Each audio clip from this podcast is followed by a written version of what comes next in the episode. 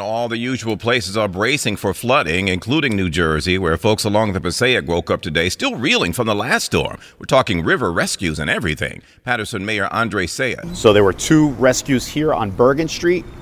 They self located. There was another rescue. That was an individual that actually neglected to see the barricade or just ignored it completely. And we've told people turn around if you don't want to drown. But we rescued that individual as well. So it was a total of three rescues, but two were here on Bergen Street. As of last night, we had closed 18 streets. That's up to 22 streets. And that number could change. The river's overflowing its banks, and they've been telling folks get out, get off the river, move your things.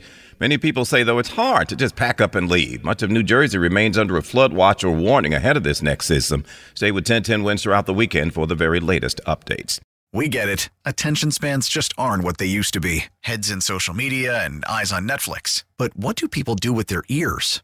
Well, for one, they're listening to audio. Americans spend 4.4 hours with audio every day. Oh, and you want the proof? Well, you just sat through this ad that's now approaching 30 seconds. What could you say to a potential customer in 30 seconds? Let Audacy put together a media plan tailor made for your unique marketing needs. Advertise with Audacy. Visit ads.audacy.com.